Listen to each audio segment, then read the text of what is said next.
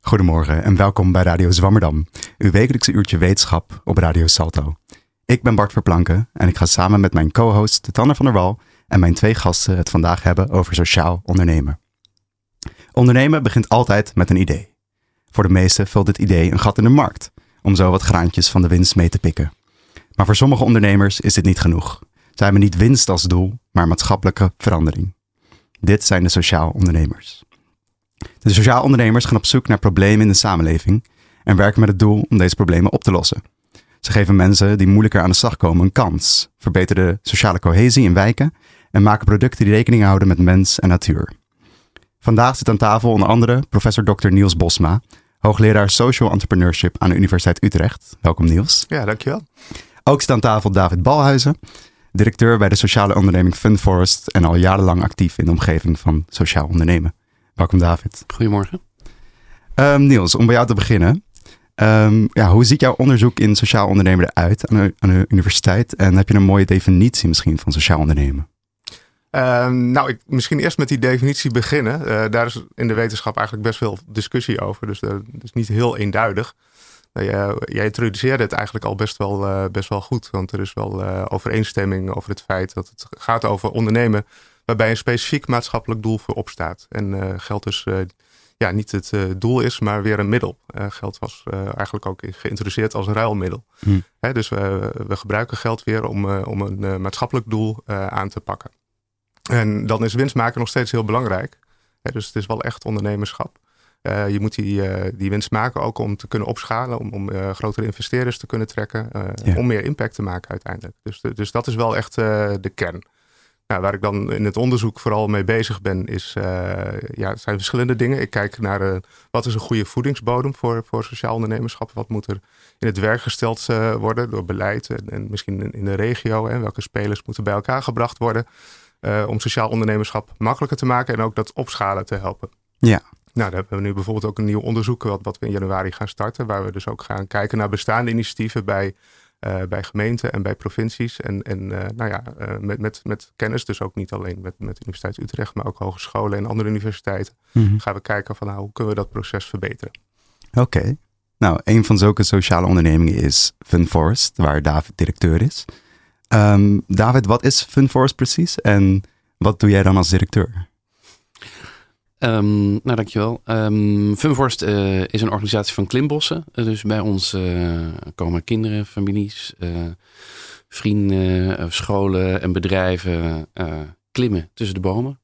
je bent gezekerd, je zit in een, in een harnas en met een helm op ga je op hoogte klimmen van een aantal meter voor de mensen die even willen oefenen tot soms wel 12, 15 meter hoog. Um, en je staat in verbinding met jezelf, met je eigen lichaam en met de natuur. En je maakt met je, met je vrienden of collega's heel veel uh, plezier. Uh, en dat doen we in vier regio's nu. Amsterdam, Rotterdam, Almere en Venlo. En ja, we zijn aan het groeien met mm -hmm. meer locaties. Wat doe ik?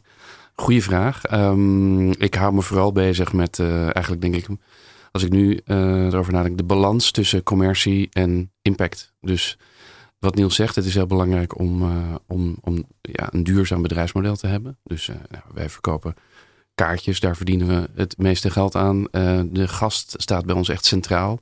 Dus de kwaliteit staat centraal, de veiligheid staat centraal. En in dat model um, nou, geven wij jongeren met een afstand tot de arbeidsmarkt. Ik weet dat die term soms ter discussie staat. talent ontwikkelen. Het gaat eigenlijk gewoon om een fijne, veilige werkplek voor jongeren die daar uh, behoefte aan hebben en die in de rest van de maatschappij soms minder vaak wordt geboden. Dus wij door werk, door coaching, door extra begeleiding, door extra lessen en leermateriaal, um, leiden we jongeren op of geven we jongeren de kans om uh, hun talenten te ontwikkelen en vooral werknemersvaardigheden, zelfvertrouwen en uiteindelijk een stukje zingeving. Uh, en die balans tussen die uitvoer van die impact, die natuurlijk ook best geld kost, en het verdienen van geld om dat te kunnen bekostigen. Dat is eigenlijk die balans. Dat is misschien wat ik uh, uh, als meeste in de gaten hou. Ja. Oké, okay, top. Um, en Niels, wat is dan. Waarom moeten sociale ondernemingen bestaan? Wat is, waarom kunnen we niet normale ondernemingen omvormen met een sociaal doel? Ja, dat, dat is, zeker voor grotere ondernemingen is het, is het moeilijk om snel aan te passen. En wat, wat sociale ondernemingen feitelijk doen, is, is bepaalde problemen die ze vaak echt lokaal om zich, om zich heen zien gebeuren. om daar nieuwe oplossingen voor te verzinnen. En, Mhm. daar een, een, inderdaad een, een ja, vernieuwend uh, bedrijfsmodel uh, op, op aan te laten sluiten. ze signaleren dus problemen die eigenlijk nog niet worden opgepakt. Okay. Of soms zelfs worden gezien door bestaande spelers, zoals de overheid, zoals andere bedrijven, maar ook stichtingen bijvoorbeeld. en ja, vaak is soms ook het, het doel is het oplossen van het probleem. Dus dat vinden ze het ook prima als bijvoorbeeld hè, andere bedrijven of de overheden hun ideeën oppakken en, en weer integreren. Ja, oké. Okay. Dan heb jij toevallig ooit al iets gekocht bij een sociale onderneming. Ben ja, je dat bewust? Ja, we hadden het hier net eens even over. En ik ga altijd, uh, als ik in mijn uh, hometown Zutphen ben, dan ga ik altijd graag naar bakkerij de Driekant. En uh, dat is dus ook een sociale onderneming. Dat is een bakkerij waar ja, mensen met een lichtverstandelijke beperking werken vooral. En ik, ik liep daar vroeger maatschappelijke stage toen ik op de middelbare school zat. En daar koop ik nu nog steeds graag een broodje. Ja, kijk. Dus direct verbonden ermee. Ja, in die zin direct verbonden. Ik moet wel zeggen, ik stond ook veel in de afwaskeuken als maatschappelijke stagiaire. Um, maar dat was denk ik wel heel erg nuttig. En ik, misschien kunnen we het daar zo nog over hebben. Omdat ik me ook afvraag, moeten niet meer mensen ook ja, bij zo'n sociale onderneming komen werken? Want ik vond het dus best wel nuttig om ook te leren omgaan met dat deel van de maatschappij. En dat is misschien uh, voor, ja, voor veel burgers ook wel mensen die je anders niet vaak tegenkomt. Ja, ja, dus meer direct contact ook. Ja, dus in die zin denk ik dat het voor meerdere partijen heel nuttig kan zijn. Ja. um, nou, David, bij Fun Forward zie je ook, tenminste toen ik op de website ging kijken, zag je niet direct, oh, het is een sociale onderneming. Dat wordt niet meteen direct geadverteerd. Is dat iets wat jullie bewust doen en zie je dat ook bij andere sociale ondernemingen? Nou, je ziet dat dat per onderneming best wel verschilt. Mhm. Um, voor ons is dat een bewuste keus geweest, inderdaad, omdat we echt het product en het plezier centraal willen stellen. Uh, dus de meeste gebruikers van onze website uh, zijn niet mensen die geïnteresseerd zijn in sociaal ondernemen. Die zijn gewoon Mhm. geïnteresseerd in een superleuke dag uit. En dat, dat kunnen ze bij ons vinden.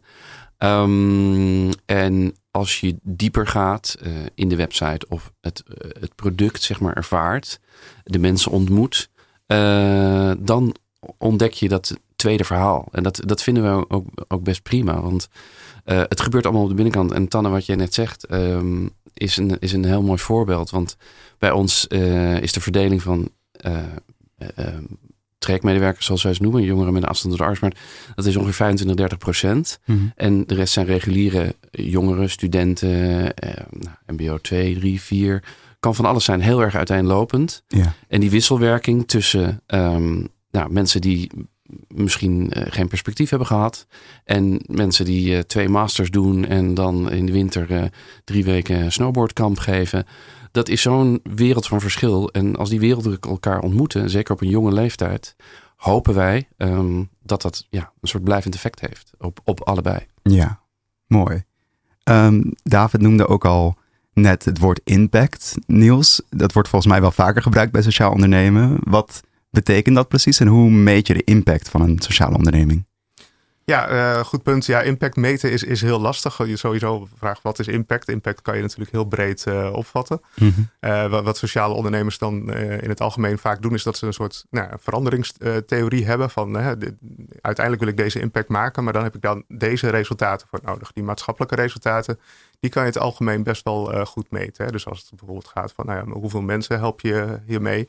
Uh, en ook inderdaad kijken van nou, wat, voor, voor indirecte impact heeft dat, wat, heeft dat voor gevolg voor anderen? Wat is een, is een uh, eigenwaarde? Gaat dat, uh, gaat dat omhoog? krijgen ze meer vertrouwen in zichzelf? Nou, dat zijn dingen die nog best wel aardig te meten zijn. en, en dat is ook belangrijk, want je, ja, je wil ook als ondernemer, het is niet alleen bijvoorbeeld naar je investeerders of naar de overheid dat je dat wil meten, maar ja, je wil ook voor je, voor je eigen onderneming wil je graag me, wil je meten of je op de goede weg zit. en nou, daar zijn wel technieken voor. Er zijn ook weer heel veel verschillende modellen voor. Mm. Uh, dus dat is ook nog een beetje een weerwar. En moeten eigenlijk wat meer naar standaardisatie toe. Okay. Uh, maar dit is wel een belangrijk aspect wat ook wel echt hoort bij, uh, bij sociaal ondernemerschap. Ja. Wat mij betreft. Oké. Okay. En werken jullie ook naar die standaardisatie toe?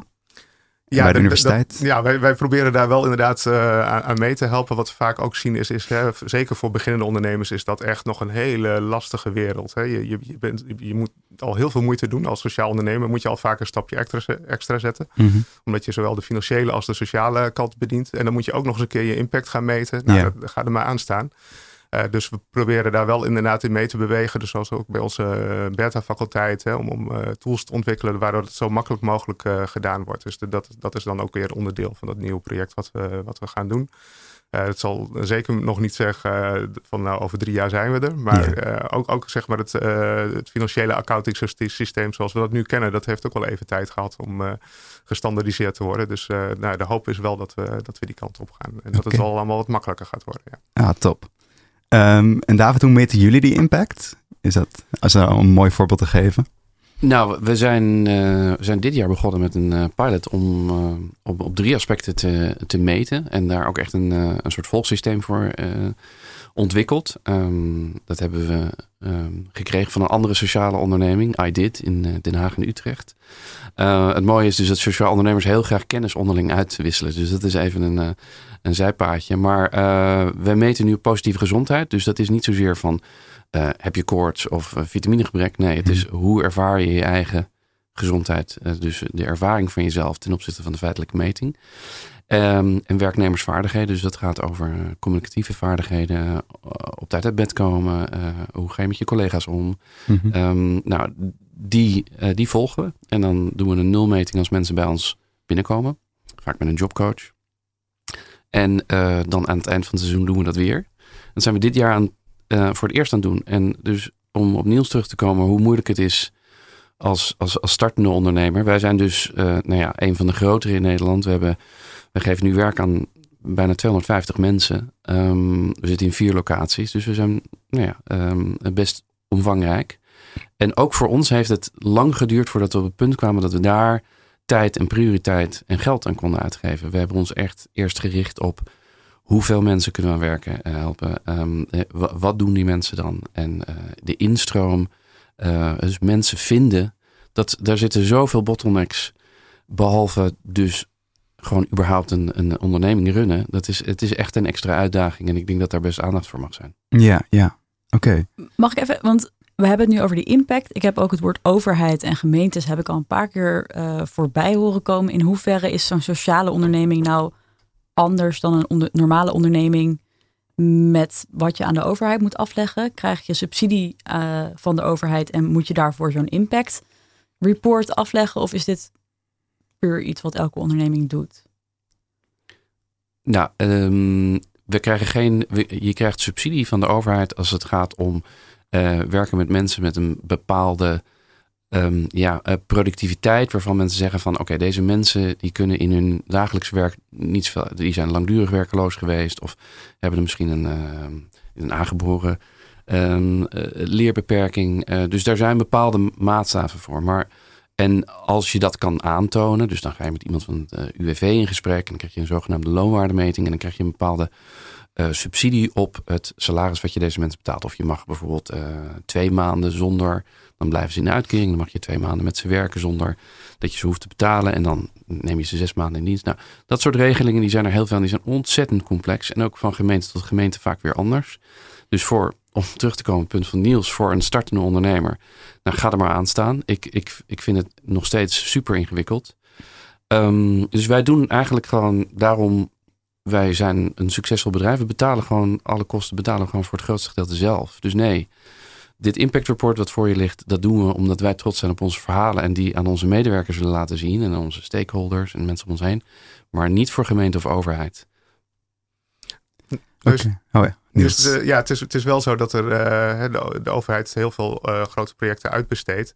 En aanbesteedt aan partijen. En nou, daar hebben ze ook wel echt mogelijkheden om, om maatschappelijke criteria, criteria toe te voegen maken ze in mijn optiek nog steeds iets iets te weinig gebruik van, omdat ze toch vaak voor de laagste prijs gaan. Maar dan, als je die criteria op, opstelt, moet het uiteindelijk dat ook gemeten worden. Dus, dus die druk ligt er wel. En, en, inderdaad, vaak zie je ook dat, nou, zoals David ook zegt, dat sociaal ondernemers dat gewoon zelf graag doen. Om te laten zien, maar ook om zelf beter te worden. Ja, en Niels, in ons voorgesprek hadden we het ook over wat de overheid nu aan het doen is uh, met een speciaal soort BV, een BVM. Um, wat houdt het precies in en hoe gaat dat sociaal ondernemen veranderen? Ja, het, doel van die maatschappelijke BV uh, is, is om vooral de, de erkenning en waardering voor uh, sociaal ondernemers te verbeteren. Dus, dus juridisch is er best het een en ander mogelijk. Als sociaal ondernemer kan je in statuten goed opstellen van wat je maatschappelijke doelen zijn. En daar kan je dan inderdaad op die manier aanspreekbaar voor zijn. Dus, dus wat dat betreft had, had het niet gehoeven. Mm Tegelijkertijd was wel uh, eigenlijk uh, duidelijk geworden de laatste, denk ik, acht jaar, dat, dat ook de uh, nationale overheid steeds meer interesse kreeg. Dat, dat die erkenning en waardering wel wat beter kon. En eigenlijk is daaruit ook het idee van die maatschappelijke BV uh, naar voren gekomen. Dus die, uh, ook de huidige regering heeft dat nog een keer bekrachtigd. Dus, dus uh, hij zit er nu echt aan te komen. Mm -hmm. voor mij is nog niet helemaal duidelijk wat, wat er nou precies in gaat staan. Van wat er nou eigenlijk de, ook daar weer de criteria voor hebben. Wanneer ben je een maatschappelijke BV? Ja. Wij hebben daar als Universiteit Utrecht ooit een keer een voorstudie voor gedaan. En, en wij hebben toen gezegd van nou, als je het invoert, zorg wel dat het echt behapbaar is. En dat, dat, dat er dus niet allerlei heel veel lastige criteria aangehangen worden. Maar één is wel echt uh, dat je je resultaten moet, uh, maatschappelijke resultaten moet kunnen laten zien. Okay. Naast het feit dat je inderdaad je maatschappelijke doelstellingen in je statuten vastlegt. Ja, dus het is meer gericht op erkenning en misschien maakt het niet per se makkelijker om een sociale onderneming te starten. Nou, je moet niet verwachten dat je daar als sociaal ondernemer meteen direct voordelen uithaalt. Maar mm -hmm. wel dus dat je, de, hè, dat je duidelijker zichtbaar bent voor partijen. Dus dat gaat over uh, bijvoorbeeld lokale overheden. Uh, maar misschien ook uh, grotere bedrijven waar je dan mee, mee samen kan werken. Okay. Die, die dan zien dat je zowel inderdaad een winst, bedrijf, commercieel bedrijf kan zijn. Maar ook die maatschappelijke impact bedient. Ja. Um, ja, er is natuurlijk een rol dan ook van transparantie, want je moet kunnen laten zien dat je een maatschappelijk impact maakt. Um, hoe doen jullie dat, David? En wat, hoe zie jij die rol van transparantie? Nou, ik denk dat transparantie en vertrouwen, uh, ja, die zijn, uh, zijn super belangrijk. Um, hè, wij maken dit impact report, dat zetten we op onze website, zodat mensen, en er staan ook onze jaarcijfers in, zodat mensen uh, de kans hebben om te lezen wat we doen. Um, dus het, wat Niels eerder zei, is de standaardisering van meting. Dat is denk ik wel ja, een, een ingewikkeld onderwerp. Een, een heel belangrijk onderwerp. Um, waar steeds meer mensen aan samenwerken. Um, want er wordt namelijk zoveel meer waarde eigenlijk gecreëerd in sociale ondernemingen dan er nu in een jaarverslag kan staan. Dus de maatschappelijke waarde van iemand die langdurig werkloos is geweest weer naar werk helpen.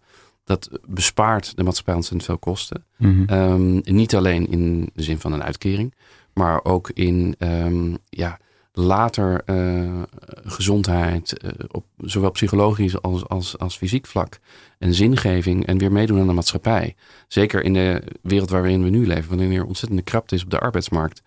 Er zijn ontzettend veel mensen die aan de kant staan. Honderdduizenden, vierhonderdduizend meer. Niels, misschien heb jij die cijfers beter. Maar, en die kunnen niet zomaar even in een reguliere baan instromen. Die kunnen niet zomaar even leuk starten op 32 uur van 9 tot 5. Die, maar het kan wel later. We hebben zoveel verhalen van mensen die na één, twee seizoenen bij ons hebben gewerkt. Inderdaad, um, weer instromen in het onderwijs of in de techniek. Uh, omdat ze zelfvertrouwen hebben gewonnen. En nou, goed, je had het over transparantie. Sorry, ik ben een beetje afgedwaald. Dat is okay. Maar die maatschappelijke waarden kunnen aantonen. Daar hebben we af, afspraken voor nodig van welk systeem gaan we nou gebruiken. Ja, ja. Nou, naast arbeidsparticipatie kunnen sociale ondernemingen ook ergens heel anders op focussen. Um, dus misschien waar Funforest juist de bomen gebruikt om iets moois te creëren, worden er elders in de wereld bomen gekapt of gebrand zonder heel goede reden. Um, Niels, hoe zie jij dan de sociale rol van, um, of de rol van sociale ondernemingen in klimaatverandering? Ja, dat kan op uh, verschillende manieren. Ja, uh, klimaatverandering is natuurlijk een heel groot onderwerp. Dus als je als sociaal ondernemer begint om dan te zeggen van nou ja, ik, ik, ik ik ga dit helpen oplossen, is, is, ook, uh, is ook nogal wat. Mm -hmm. uh, wat, nou ja, wat je bijvoorbeeld lokaal heel veel ziet, is dat, uh, dat, dat, mensen zich in buurten organiseren en, en, een coöperatie beginnen bijvoorbeeld. En, en meewerken aan de energietransitie, bijvoorbeeld via, via windmolens. Mm -hmm. dus dat is, dat is één voorbeeld. Nou ja, je ziet ook, hè, de, ik denk dat veel mensen ook het verhaal van Boyal Slat kennen. Dat is niet klima klimaatverandering, maar, maar wel inderdaad de, de plastic soep proberen op te lossen. Dus dat, dat zijn eigenlijk, eigenlijk wel voorbeelden van ondernemers die daarmee uh, actief zijn. En er zijn inderdaad ook sociaal ondernemers die veel meer de, de globale kant uh, bedienen en, en echt de, de waardeketen ingaan. dus dat is denk ik ook een belangrijk aspect. Ja, en dan die waardeketen, dan wordt vaak het woord fair chain gebruikt. Wat wordt daar precies mee bedoeld?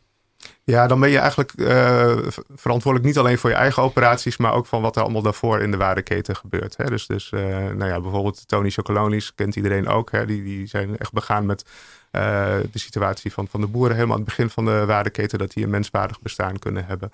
Uh, maar eigenlijk komt er nog veel meer bij kijken. Dus, dus je gaat dan eigenlijk een soort coalitie aan met, met, uh, met alle actoren in de, in de waardeketen. Om uh, ervoor te zorgen dat er dus geen negatieve effecten daar, daar ontstaan.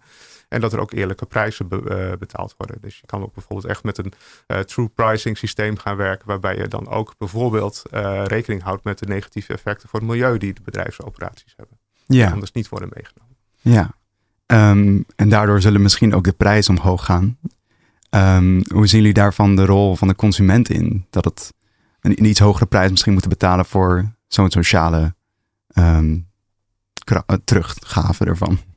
Ja, nou ja, eigenlijk is het natuurlijk zo dat de prijzen uh, te laag waren. Dus dat, dat is om mee te beginnen. Ja. Uh, kijk, dat is natuurlijk een, een, heel moeilijk punt. Hè? Zeker in een tijd waarin de inflatie natuurlijk al, uh, al hoog is en alle prijzen hoger worden. Mm -hmm. maar ik denk toch dat we langzaam inderdaad wel naar die, naar die situatie toe moeten gaan. Omdat de situatie zo ernstig is dat we daar echt wat aan moeten doen. En, en dat, dat kunnen we niet alleen naar overheden overlaten. Dat moeten we echt uh, met, met z'n allen doen. Dus, dus uh, ja, dat, ik denk dat het, uh, de noodzaak en het begrip hier toe, ja, moet, moet wel omhoog gebracht worden. En ik snap ook dat dat niet makkelijk is. Maar, maar goed, dat is wel iets wat, waaraan gewerkt moet worden.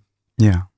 Nou, ik wil daar wel wat over zeggen. Want um, toen ik begon als sociaal ondernemer had ik een ontzettend een goede leermeester. Zij, ze was in Londen heel lang bezig bij allerlei commerciële operaties. Zoals Barclays en Audi. En, en um, samen waren we in deze organisatie. We verkochten waterflesjes voor, uh, om alle winst af te dragen aan goede doelen in, uh, in, uh, in Afrika, waterprojecten. En ze zeiden ja, alleen als kwaliteit en prijs gelijk zijn, dan zullen mensen een keus maken voor een, een, een, een bedrijf met, met impact of een sustainable product. En um, kortom, het is aan ons om gewoon concurrerend te zijn met de rest van de markt. En ik gebruik die filosofie nog steeds. Dus ik denk niet dat we consumenten per se meer moeten laten betalen voor een uh, zogenaamd meer duurzaam en bewust product.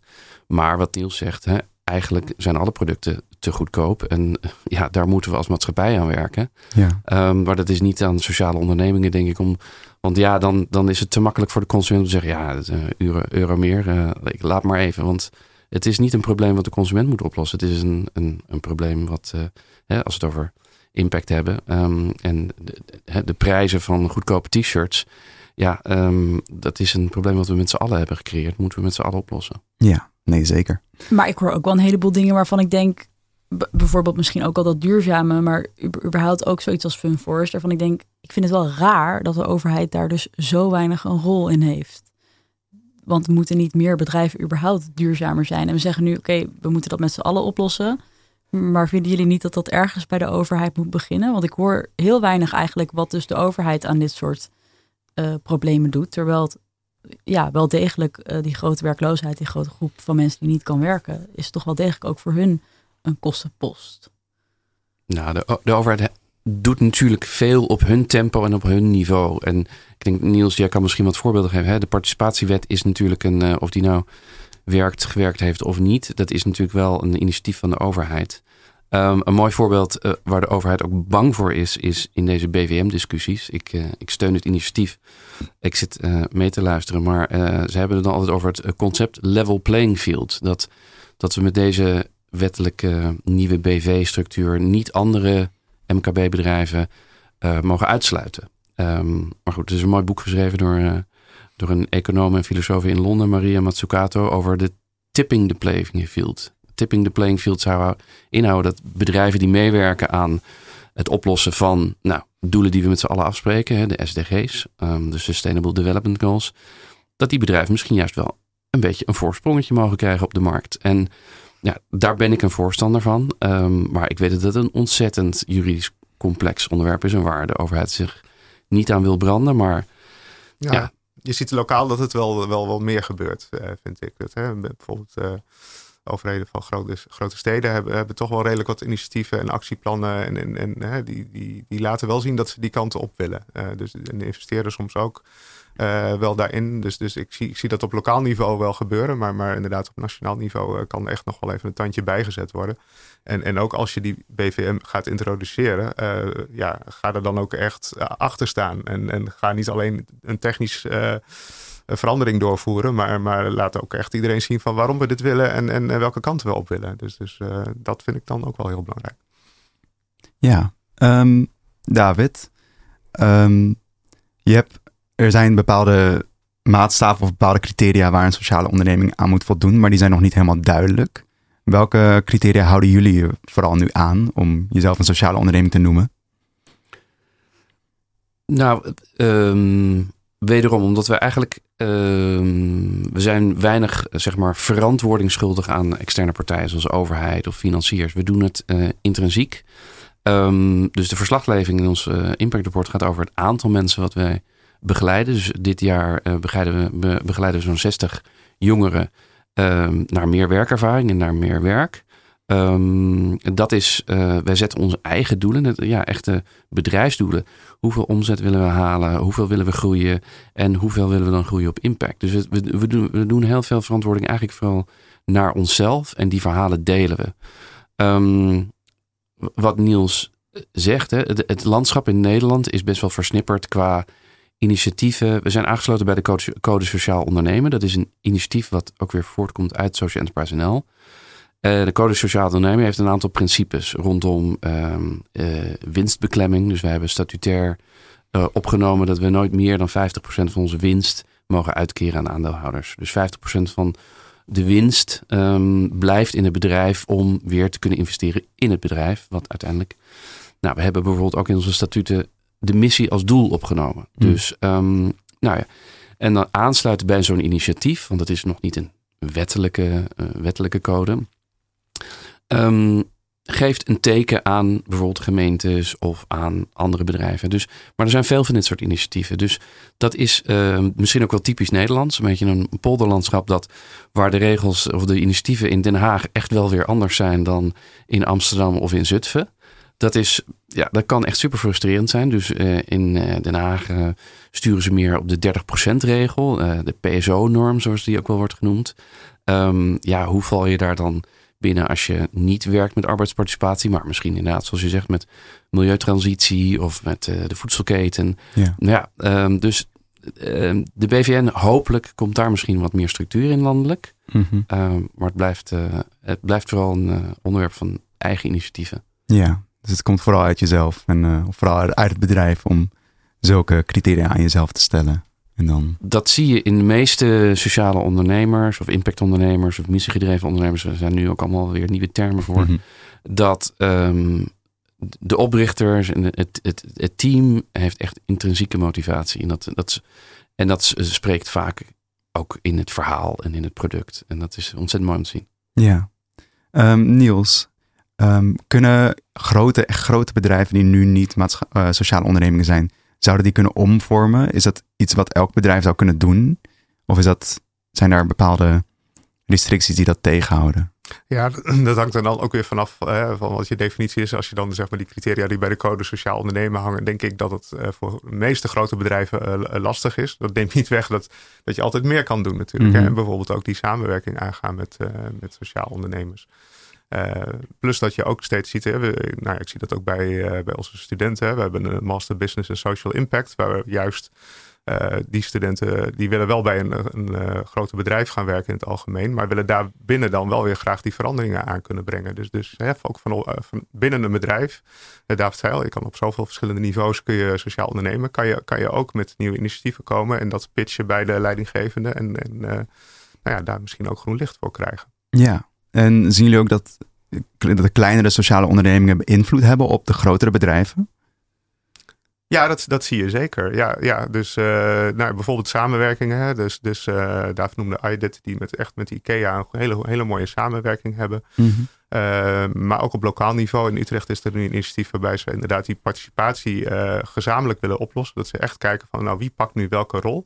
Waarbij sociale ondernemingen dus het, accent veel meer op die trainingen liggen. Maar dat je dus wel grote bedrijven die aansluiten, die dan eigenlijk garanderen dat er plekken uh, zijn waar ze naartoe kunnen stromen. Dus, dus op die manier echt die, uh, die samenwerking aangaan. En uh, nou ja, sociaal ondernemers zijn inderdaad bij uitstek. Dat, dat merk je gewoon aan alles als je ze tegenkomt. Die, die, die, die willen gewoon kennis delen en die, die willen gewoon gezamenlijk die impact maken. Ja. Ja, ik, wil, ik, ik denk wel degelijk. Kijk, we kunnen een luis in de pels zijn, maar we kunnen ook echt een, een, een, een verhaal zijn voor, voor consumenten. Want uiteindelijk, de meeste bedrijven die hebben natuurlijk een winstoogmerk, die hebben aandeelhouders. En als het met de winst niet goed gaat, nou dan komt er actie in de tent meestal. Um, en van wie komt die winst? Dat komt van ons allemaal. Dat is de consument. We hebben allemaal een mobiele telefoon. Uh, we kopen allemaal een, uh, een, internetabonnement. Dus we kunnen wel degelijk daar invloed op hebben. En wat bijvoorbeeld Tony's uh, heeft gedaan, um, natuurlijk in, in, de, in de chocoladewereld in Nederland, maar nu ook in Amerika en, en in Engeland. Dat is, het is echt wel best wel heel erg bijzonder. Door gewoon de consument een leuker alternatief te bieden, een beter alternatief te bieden, een alternatief te bieden met een verhaal. En dat gebeurt hetzelfde bijvoorbeeld met Fairphone. Dus Fairphone is misschien als, um, als mobiele telefoonmerk uh, of consumentenproduct nog niet heel erg je eerste keus. Maar ze hebben het wel bereikt dat hele grote bedrijven zoals Samsung en Apple met hun samenwerken om naar uh, duurzaam goud en duurzame edelmetalen te kijken. Omdat opeens de consument weet van, oh, pff, ik wist niet dat er allemaal zoveel ellende in mijn telefoon ging. En dus die onderwerpen op de kaart zetten. En op een gegeven moment staan grootste bedrijven gewoon voor, voor het blok van ja, onze consumenten weten nu opeens wat voor shit we eigenlijk allemaal in onze supply chain aan het uitvoeren zijn. Nou, we moeten wel wat. Nou, en dat zie je wel gebeuren. Vaak eerst in marketing en nou, een beetje greenwashing misschien. Mm -hmm. Maar uiteindelijk wel echte dingen. Ja, dus ze brengen juist eigenlijk veel meer die transparantie en aandacht bij de grote bedrijven, dat die zelfs bijna genoodzaakt worden om te veranderen zij hebben de grootste kans voor de grootste impact uiteindelijk. Hè? Vaak wordt er in opleidingen wel gesproken ook over de, hè, de olietanker. De olietanker kan niet gekeerd worden, maar als hij eenmaal van koers verandert. Ja, um, een Albert Heijn geeft natuurlijk werk aan veel meer mensen dan, dan Fun Forest. Dus ja, als zij daar bewuster mee bezig zouden zijn, en ze doen ongetwijfeld al heel veel hoor, um, dan, uh, dan is dat natuurlijk een grotere sociale onderneming dan Fun Forest bij elkaar. Ja, en wat zijn enkele problemen waar veel sociale ondernemers nu tegenaan lopen, wat mogelijk veranderd zou kunnen worden om het toch toegankelijker te maken? Ja. nou, Niels, ja. Nou ja, wat, wat, ik zie, hè, dus eigenlijk is, is er continu dus om, nog steeds die spagaat om, om uh, zowel de, de, commerciële kant als de sociale kant uh, te bedienen. Je ziet dat bijvoorbeeld ook hè, als je dan uh, gaat groeien, dat opschalen, dat is, dat is voor veel sociaal ondernemers nog wel echt lastig. Dat je echt, echt een, uh, ja, dat businessmodel zo op orde hebt dat je inderdaad niet meer afhankelijk bent van subsidies, maar dat je, dat je echt zelf kan opschalen. Uh, maar denk ook aan de HRM-kant. Van welke mensen neem ik daarvoor aan? Uh, moet ik op een gegeven moment juist meer kiezen voor, uh, voor, voor mensen die inderdaad meer in, in die, dat commerciële model kunnen garanderen? Of, of, en hoe gaan die weer met elkaar om? Dat zijn soms ook weer interne spanningen die kunnen, kunnen gaan, gaan spelen. Dus dat, dat zie ik af en toe wel naar boven komen. Ja, of je dat meteen kan oplossen is, is de vraag. Maar in elk geval mm. het, het, vroegtijdig signaleren en, en mogelijkheden aandragen is, is, is in elk geval een eerste stap daarbij. Ja. Uh, ja, ik weet niet of jij nog uh, andere dingen had. Want jij ziet dat uh, nou, live het, gebeuren. Het is, het is op alle vlakken harder werken. Dus inderdaad, als wij mensen willen aannemen, als wij zeggen, nou, wij bieden plekken waar je extra wordt begeleid. Um, nou ja, het is niet één belletje naar de gemeente Amsterdam en, en, en er is een wachtlijst. Je moet daar, daar moet je iemand voor aannemen om mensen met een afstand door de arbeidsmarkt naar je toe te krijgen. Nou, vervolgens begeleid je ze, leid je ze op, geef je ze werk. Uh, doe je daar, en vervolgens moet je ook weer moeite doen om ze door te laten stromen, uit te laten stromen naar werk. De wet en regelgeving is super complex in Nederland. Um, het risico ligt bij de werkgever, natuurlijk terecht, omdat dat van oudsher zo, uh, zo is ingeregeld. En, um, maar als ik iemand um, aanneem die een hoge kans heeft op uh, burn-out, dan en na, een aantal maanden, dan is het ook wel mijn verantwoordelijkheid om uh, deze mensen, als die vaker uitvallen, om als werkgever daar natuurlijk gewoon door te blijven betalen en eventueel verzekering voor af te sluiten. Nou, dus dat is een heel complex stuk. Dat moet je gewoon als ondernemer maar op dit moment gewoon absorberen en, en uh, opnemen. En zo zijn er ook andere bedrijfsmodellen die gewoon in het begin meer kosten. nou, dan heb je daar ook maar mee te dealen. Ehm, maar ja, vaak zie je dat de motivatie van, van de ondernemer zodanig hoog is dat, dat het ook eigenlijk wordt gezien als een soort uitdaging. Ehm, en, en dat ze daar gewoon goed mee weten te dealen. Ja, en je noemde ook al doorstromen. Dus mensen die bij jullie binnenkomen kunnen ook doorstromen naar andere bedrijven. Hoe ziet dat er precies uit?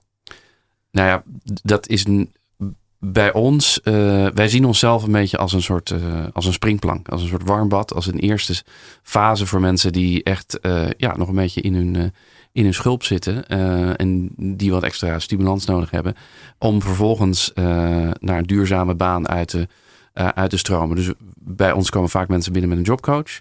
Dan hebben ze een heel specifiek leerprobleem of een uitdaging. En daar kunnen ze aan werken. Daar kunnen ze aan werken één jaar of twee jaar. En dan is de, de hoop dat ze um, weer uitstromen naar een regulier werk. Um, nou, dat is ook bij ons nog, zit nog in ontwikkeling.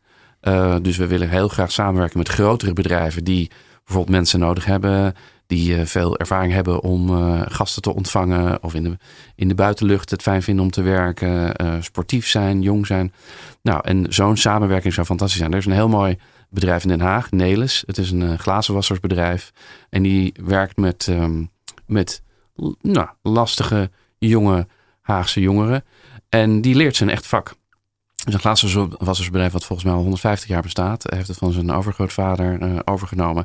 En hij leert ze met heel veel passie het, het glazenwassersvak. En mhm. vervolgens heeft hij met een, uh, ja, een van de grote institutionele facilitaire dienstverlening... heeft hij een afspraak dat als deze jongeren nou, op tijd kunnen komen... Uh, zich een beetje kunnen gedragen en mooie, mooie schone ramen opleveren dan kunnen ze daar wel aan de slag. En daar krijgt hij een bedrag voor, een uh, soort uh, een wervingsbonus.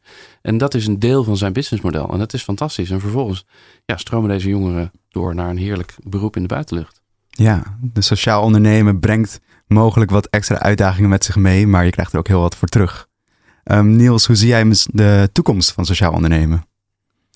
Ja, nou, ik, ik, ik, zie het op zich wel, wel, wel positief in. Want gegeven de trend die ik, die ik zie. Uh, ik zou wel willen dat er, dat er op, uh, op, met name op scholen nog wat meer aandacht uh, voor zou komen. Dus dan heb je het eigenlijk al, eigenlijk al over op de lagere school.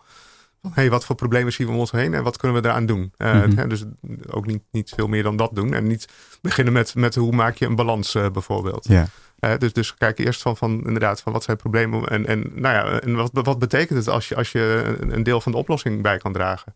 want dat, dat, dat zie je echt, vooral bij sociaal ondernemers. De, de, wat, het je oplevert en, en, en het goed dat je kan doen en, en dat je kan, voor anderen kan doen. Dat, dat geeft zoveel voldoening dat, dat je er wel voor over hebt om dan dat stapje extra te zetten. Tenminste, dat, uh, dat zie ik bij de meeste sociaal ondernemers uh, terug. Dus ik zou graag dat iets meer nog gereflecteerd zien. Uh, er wordt ook wel mondjesmaat opgepakt. Er zijn ook wel in initiatieven. Maar als dat bijvoorbeeld toch ergens een vaste plek kan krijgen. Uh, het sociaal ondernemend denken eh, op zijn minst. Mm -hmm. uh, en, en daar een opdracht bij doen. En ook die maatschappelijke stages die, die spelen daar ook bij een belangrijke rol. Ja. En, en, en dan gewoon inderdaad jong ook gewoon met iets kleins beginnen. dan, dan, dan zie je wel hoe het loopt. En als het klein is, dan betekent ook dat het, wat we dan noemen het affordable loss ook klein is. Hè? Dus, dus, dus, dat, je, dat je ook niet veel opgeeft als het misgaat. Ja. Behalve dat, dat je er wel weer van leert. Mm -hmm. En David, heb je hier nog toevoegingen bij? Nou, ik, uh, ik zit ook positief. Want het is, uh, het is gewoon superleuk. Ik bedoel, um, uh, om bezig te zijn met, uh, met een, een, een, een dienst of een product, een bedrijf waar je een soort, ja, ik noem het altijd een soort politiek kantje aan hebt. Je, je bent toch een beetje een rebel als je aan een maatschappelijk probleem mag werken. Zo voel ik het tenminste zelf. En um, nou, dat, dat motiveert een hoop mensen. Wij, wij geven nu aan ja, 250 jongeren. En uh, Tanna, zoals je net zelf zei, de ervaring om gewoon op de werkvloer al uh, te werken met jongeren met een afstand tot de arbeidsmarkt. Eh, in onze visie draag je dat voor de rest van je leven bij. Um, heel veel van onze parkmanagers, onze bedrijfsleiders in feite, die zijn begonnen als instructeur. En zijn inmiddels na vier, vijf jaar zijn ze echt wel leidinggevende over een groep van 30, 40 mensen ook voor hun hopen we dat ze uiteindelijk weer bedrijfsleider worden. Misschien uh, ja, uh, van, een, van een nog groter bedrijf. Waar ze die ervaring van hoe het is om met wat met een ander tempo, wat meer empathie, uh, wat meer naar de mens te kijken, naar wat er mogelijk is, naar talent in de mens en niet naar de beperking in de mens. Als je zo mensen kunt aannemen, zeker in, in de krapte waarin we nu zitten, ja, dan ben je gewoon een ontzettend succesvolle ondernemer. Want je zal nu, en dat hoor je op elke podcast die gaat over de war on talent. Je moet veel meer uh, ja, eigenlijk aan jobcarving doen om nu mensen aan te trekken. En dat, dat leer je wel in een sociale onderneming. Ja. Um, zou je het ook nog mooi afsluitend kunnen verwoorden? Hoe, waarom zou iedereen eigenlijk, of de luisteraars, waarom zouden zij een sociale onderneming moeten beginnen? Ja, waarom zou een sociaal... Nou, uh, ik denk elke luisteraar die uh, bevlogen is met verandering in de wereld... Um, heeft misschien een eigen onderwerp waar, waar die uh, boos over is... of ontzettend veel passie over heeft.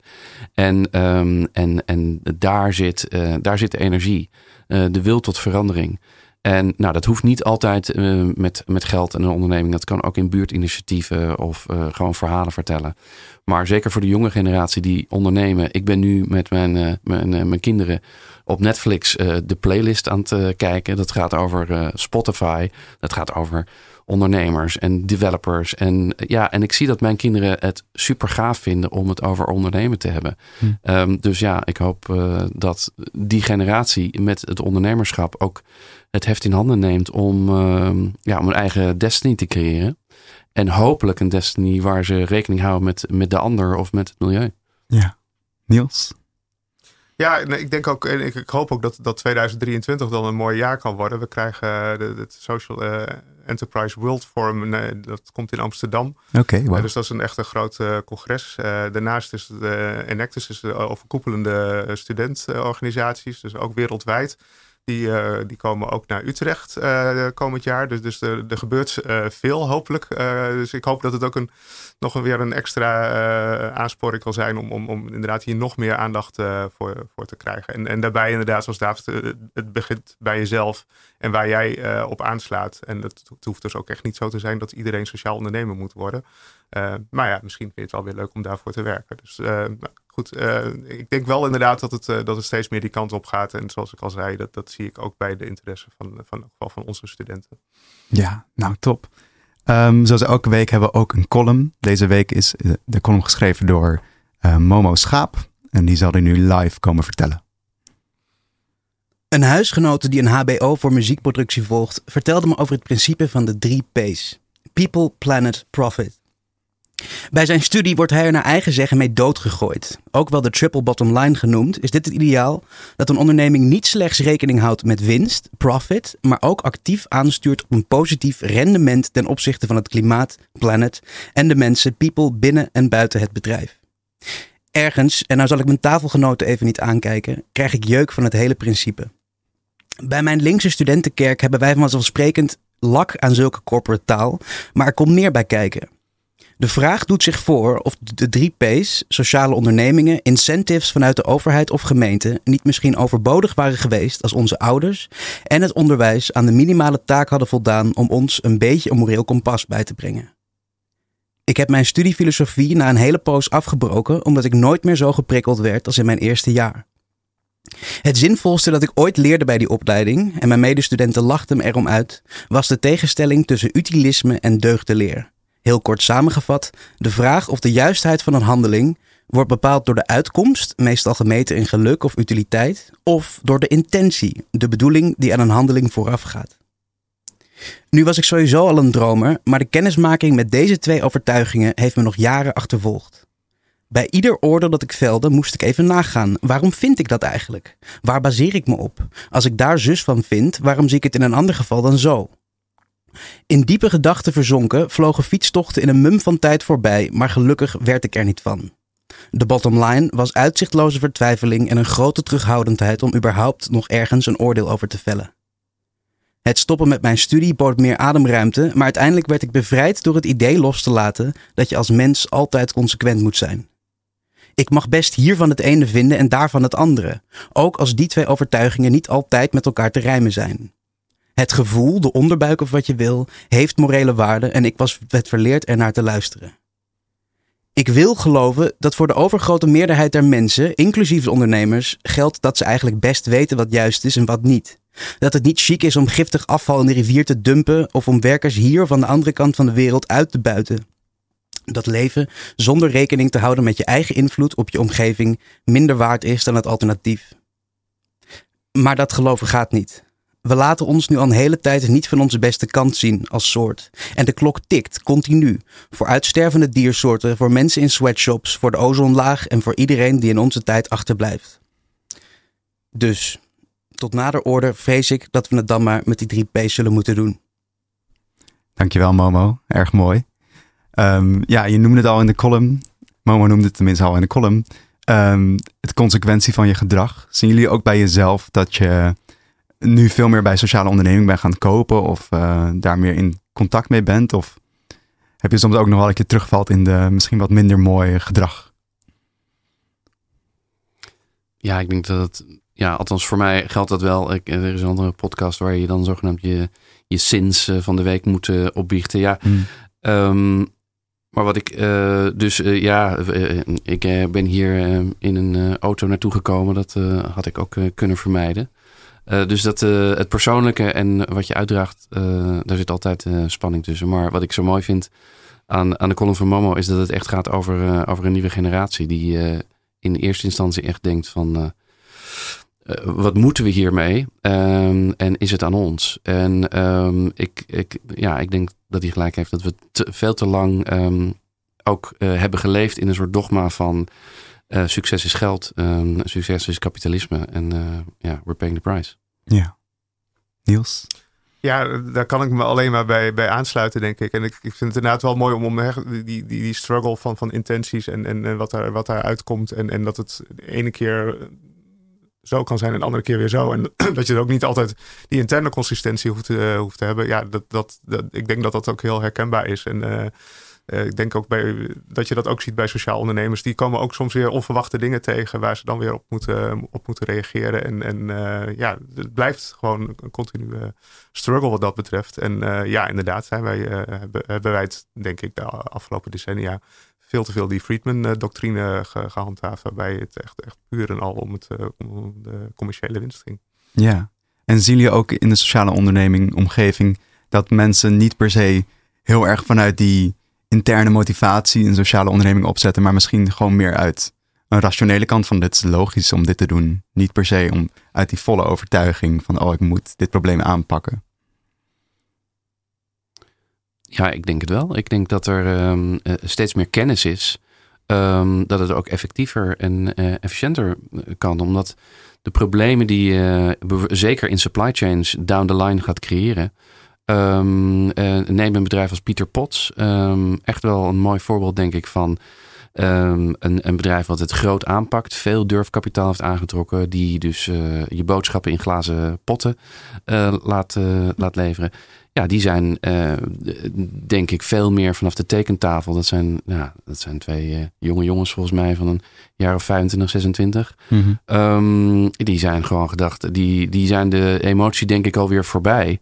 En die hebben gewoon, dit, dit is de toekomst. Ja.